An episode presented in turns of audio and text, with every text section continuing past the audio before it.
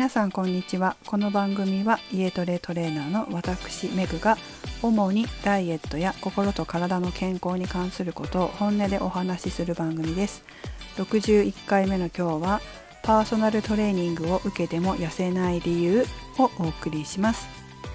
これ結構まあ私が喋るのもなんですけど、まあ、なんでねパーソナルトレーニングを受講してるのに痩せないの？っていうことはまあ私も結構、まあ、私は結構痩せさせてるんですよ、まあ、まあ、そうじゃなかったら心理学までやらないんでね。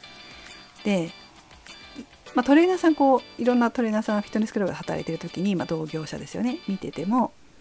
あれこの人ダイエットの予定でトレーニング受けたのになんかムキムキになってるよとか全然痩せないよねみたいなのもあるんですよ。これ結構ある話で。でトレーナーの先輩とかもお客さん全然痩せないよねとかってこう言ってきたりするんです。で私はちょっとトレあの結構痩せさせてるのでまあそれはちょっとテクニックがあったりとかいろんな、まあ、私なりの理論があるから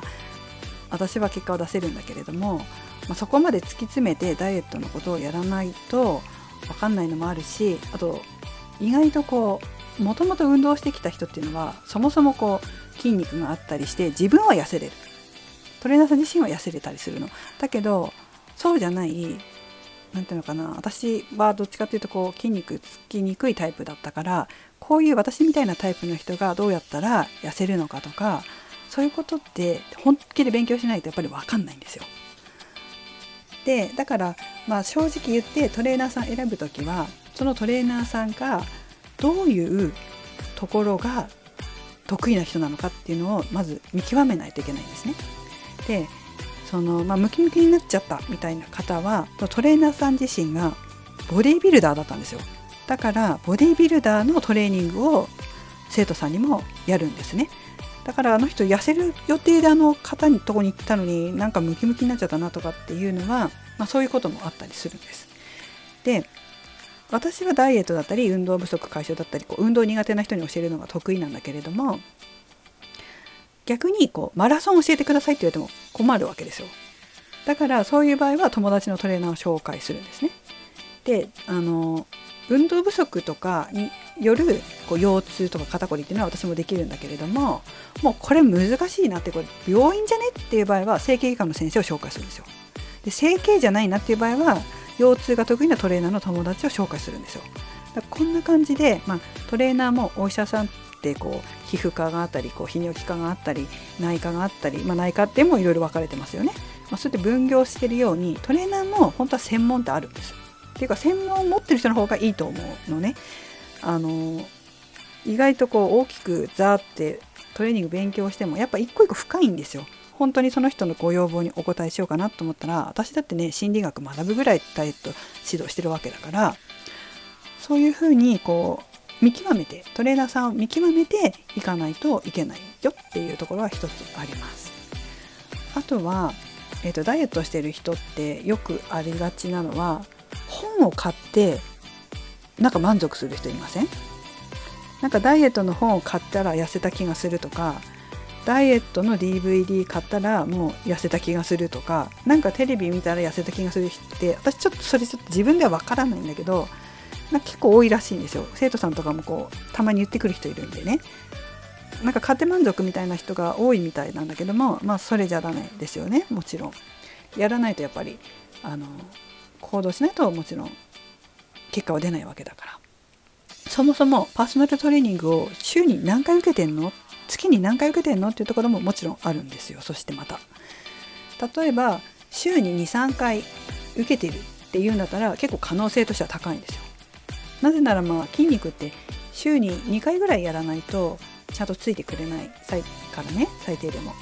だから週1回だと現状維持なんですよ。まあでも運動不足の人が週1回やるとまあまあまあいいとこまではいくんだけれども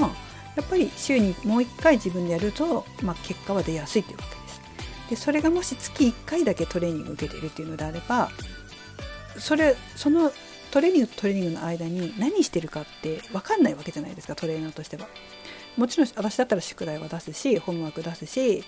あのブログとか読んでもらったりこういうラジオ聞いてもらったりすると、まあ、意識っていうのが高まるかなって思うけれどもやっぱりそのパーソナルトレーニング以外の時間自分がどんな風に過ごしてどんな風に自分の行動を自分でコントロールできてるのかっていうのはやっぱりその生徒さん次第なんですよね。まあそういったところまで考えないとあの結果っていうのはなかなか出ないのはまあ当たり前なんですよ。まあ、トレーナーさんのせいではないということね。あでもちょっとせいでもあるんですけど、まあ、ちょっとそこら辺はねちょっと心理学を勉強しないとわからないんだけど、まあ、フラクタル心理学的に言えばその生徒さんは自分だから結果を出せないってことは自分がそういう心理持ってるってことなんです。本当はトレーナーはね、まあ、ちょっとそれはだから一回省きますね。で週1回だったら、まあ、24時間。これを7日。つまり168時間。このうちの週に1回つまり1時間しかトレーニングしなかったら168分の1なんですつまりたったの 0.6%1 ヶ月だけだったらそれ720時間。それの1時間だけだったら0.14%これだけで痩せるはずはもちろんない。だから他の時間を自分でいかにコントロールできるかっていうことがすごくダイエットには重要になります。他にももちろん理由はあるけれども、まあ、今日はここまでにしたいなと思います。まとめますと1つ目はトレーナー選びを間違えていないかということ。2つ目は、えー、トレーニング受けてない時間に自分がどのように過ごしているのかっていうことですね。やった気にならないってこと。本当にやってからってことですね。私今日ブログになんかそういうことを書いたのでまあ、ちょっとリンク貼っとくので読んでいただければいいかなと思います。ちょっと全然話は違う話なんだけれどやっぱり自分が行動するってことがすごく大事だよっていうことを書いたので、まあ、何か参考になればいいかなと思います。是非そちらも読んでみてください。それでは今日も最後までお聴きいただきありがとうございました。めぐでした。